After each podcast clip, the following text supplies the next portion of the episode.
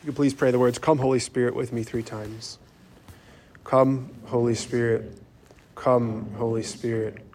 Come, Holy Spirit. Heavenly Father, as we come to the end of the liturgical year, I ask that you send forth your Holy Spirit in a powerful way.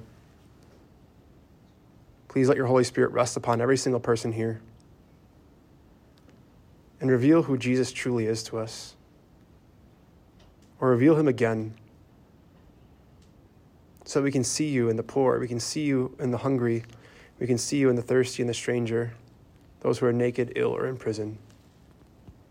Make all these prayers in Jesus' name. Amen. So I hope you had a, a, great Thanksgiving break. I'm not sure how yours started, but as I was um, driving down to Iowa, where I go every year, uh, I had a new companion with me. So I had my dog with me the first time. It was our first Thanksgiving together. And as we're um, in the vehicle, it starts smelling a little bit. Uh, Mocha had a little bit of gas on the way down to Iowa. So I was just outside of Madison and found a Kwik Trip and just uh, pulled off to the side and let her do her business. But it was just, um, we'll just say it wasn't pretty. And as um, as we were in the vehicle, I was, I was so, or I was watching her do her business, which is like everywhere on the grass. Um, I'm so grateful for this gospel. Why? Uh, because this is the gospel that really just, just like grabs my heart. Um, Jesus says, That you do unto least of mine, you do it to me. That means how you treat other people is how you're treating Jesus. The person you love the least is really how much you, lo- you love Jesus. So Mother Teresa calls this the five finger gospel. So if you can put your hand into a fist, we'll teach you the gospel tonight. So it's very simple. When you tip out your thumb, it's you did it to me. So every night as we, as we grow as disciples, we should, be, we should be doing that. How did I treat other people? You did it to me, or you do it to me. That's the gospel.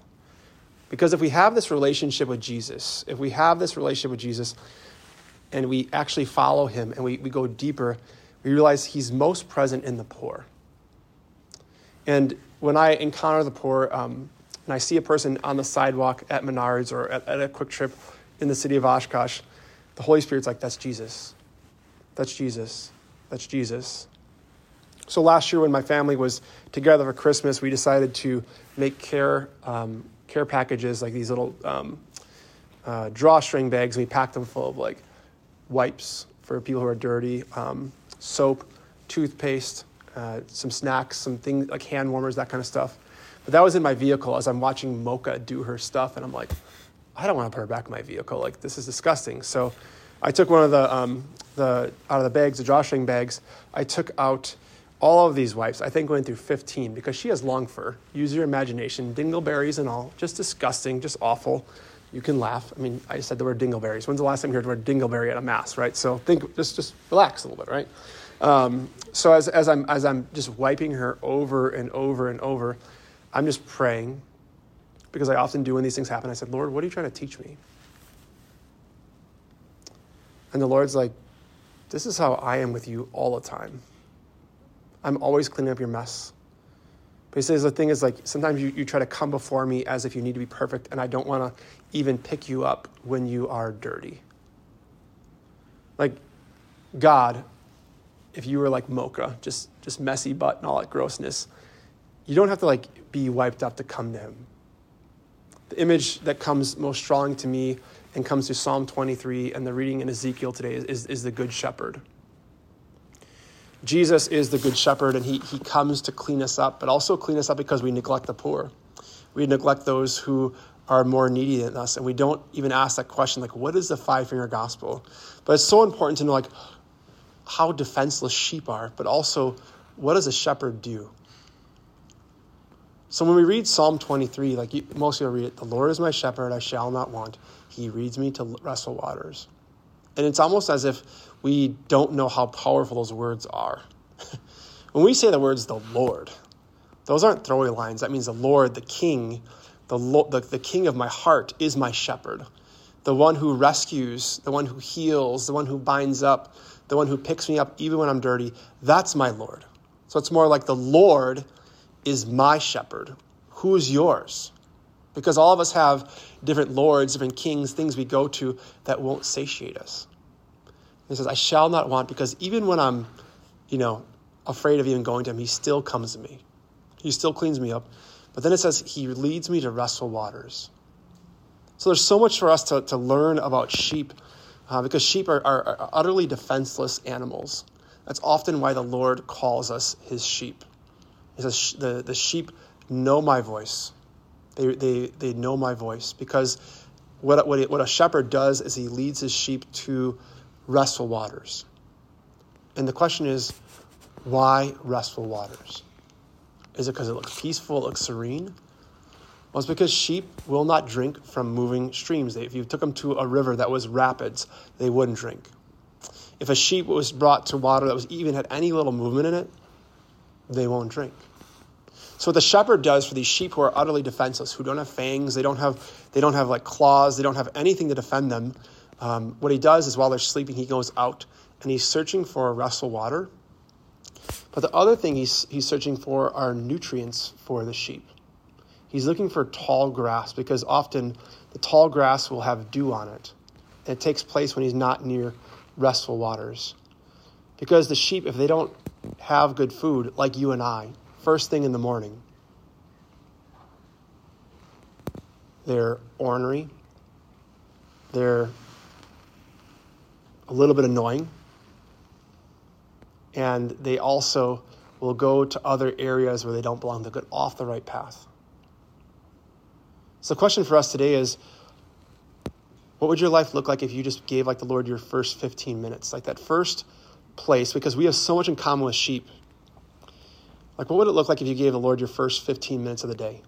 Like first 15, 1% a day, if you gave him that first 15 minutes and you allowed him to satiate you, you allowed him to feed you, and you started your day that way. Because the sheep, if they are not fed by the good shepherd, they, again, they go off the right path. And the thing is, again, sheep who are defenseless, they do something that's really strange when they're when they're afraid, is they end up bleeding.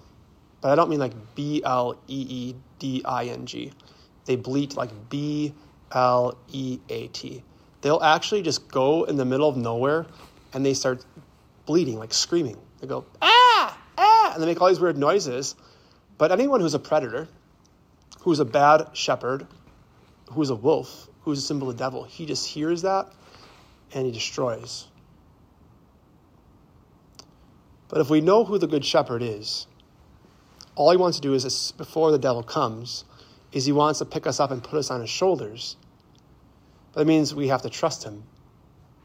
Because I think sometimes we're like, Lord, I'm not perfect yet, so don't pick me up. And the Lord says, I think the Lord, who is the good shepherd, who leads us to, to restful waters could care less. Because if you look at what the Good Shepherd's come to do in Ezekiel 34, he's come to heal you, which means you can't heal yourself. He's come to rescue you, which means you can't save yourself. It means you have to let yourself be healed by him. You have to give him permission to pick you up. And he's like not afraid of whatever dingleberries you have in your life. I'm just going to throw it out there, right? I think sometimes we're like, it's just too gross, Lord. It's too dark. It's too dirty. But again, that's us being prideful. And then we're actually punishing ourselves for not following him. But when we know who he is and what his voice sounds like, we'll be able to recognize him in the poor. If there's one thing that anyone's looking for. It's looking for more witnesses who serve those who are less fortunate than us.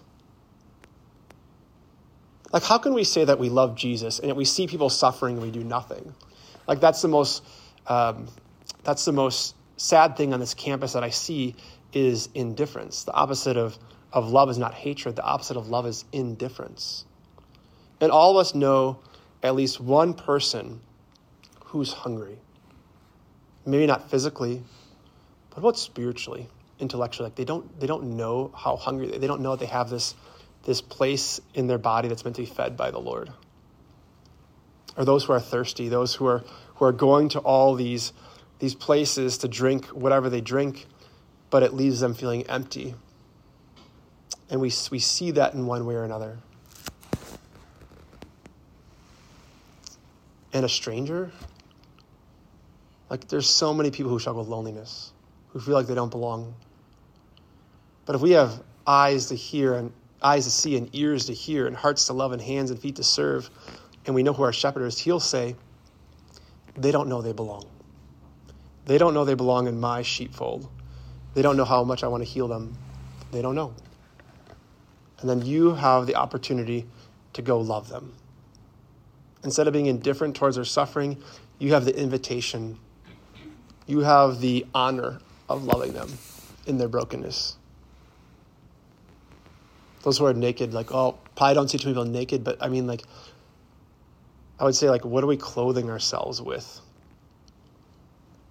And I don't mean like physical clothing, but I mean like, what are we, what are we putting on ourselves? Um, in the in, in just even how we treat ourselves. Like sometimes we have such negative and, and negative interior voice going on, and the Lord's like, I would never say that to you. I would never say anything like that to you. And those who are ill, I mean, like with mental illness, like could we be more aware that between 50 and 60% of this campus is struggling with mental illness, struggling with depression, and if we have eyes to see it and we realize how I treat that person is how I'm treating Jesus, it just changes the whole dynamic. And the last one is when I was in prison, did you come visit me? Some of us, we don't even realize we're in prison. And we don't realize the Lord wants to come into our prison and unlock it and, and set us free from our addictions, from, from our bad habits, from our sins. But then once He does that for us, it's important to know that like hurt people hurt people, healed people heal people, but rescued people rescue people. And if you've been rescued and delivered from anything, like the least you could do is share the gospel with somebody. Share the good news that actually liberates people. And when you share the gospel with people, what happens is they're on the floor and the good shepherd comes in and he puts them on his shoulders and they feel that weight just drop. They feel the chains just drop.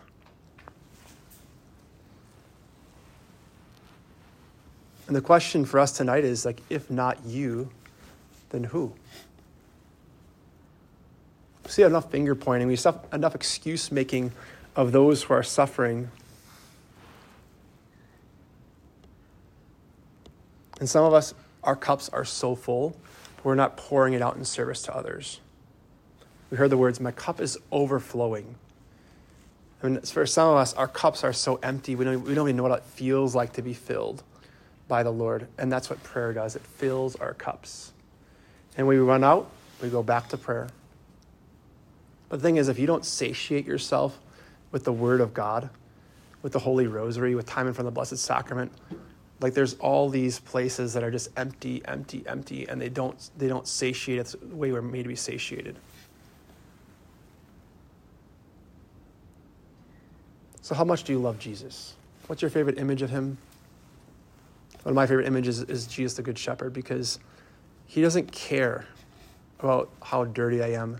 He has come he comes picks me up time after time again, and the invitation is go and do that for others. Some of you maybe you like this the image of Sacred Heart, maybe like the Good Samaritan, maybe like Divine Mercy, whatever it is. But we want to live with those images in our hearts, but it's not just to know what the image is, but again, the, the question is, why does that image speak to you?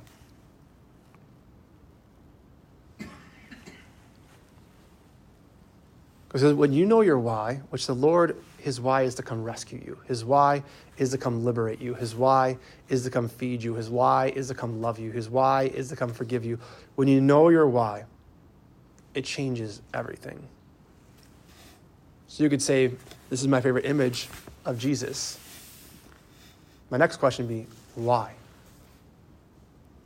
This is one of my favorite gospels. Why? because it, it, it, teaches me how far I have to go yet, that I'm not even close to being where I need to go. But when you begin to, to live the gospel, when you begin to hear that five finger gospel, to know that that you do unto least of mine, you do it to me, or you did it to me, that makes you look at people differently. That makes you treat people differently. That makes you love differently. If our world's looking for anything, it's not looking for anything that's the same. It's looking for change. And the Lord gives us Himself. to go love others because on our own we can't. He gives us his body, blood, soul, and divinity. And what happens is your blood becomes his blood, your heart becomes his heart. And then if we live in that reality, I think we'll see a lot of change happen. But we have to, again, we have to really look more deeply, listen more compassionately, and we have to love with, with a greater sense of who He is. And also what He's done for us, and what He wants to do for us, and what He wants to do through us. So let us make a commitment this week to not make excuses, to look for other people to do it. Maybe you're a person this week, you're like, I have to go talk to a focus missionary because I don't know how to love. That would be, I'm sure, a focus missionary would be like, yes, let's have this conversation. Jamie, you can shake your head up and down. Like, if you don't know how to love or be loved, like, that's why the focus mission is here. That's why Michaela's here. It's like why we're here. And are we perfect at it? No. But that doesn't stop us from trying. And we just pray for the grace not to quit, to persevere. We have three weeks less this rest, rest this semester.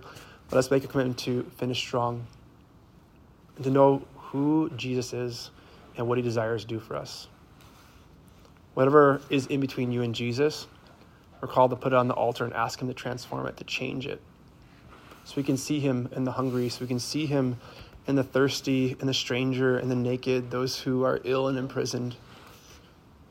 Maybe that's just what it is. You just got to trust him. He trusts you completely to give himself totally to you in the Holy Eucharist. He's putting you on his shoulders what would happen if you trusted Him more deeply. So we pray for you, Holy Spirit, to fall upon us and to help us see Jesus in ourselves and in one another. Pray for the grace always and every day to live the five finger gospel. For that we do unto the least of yours, Lord Jesus, we do unto you. Amen.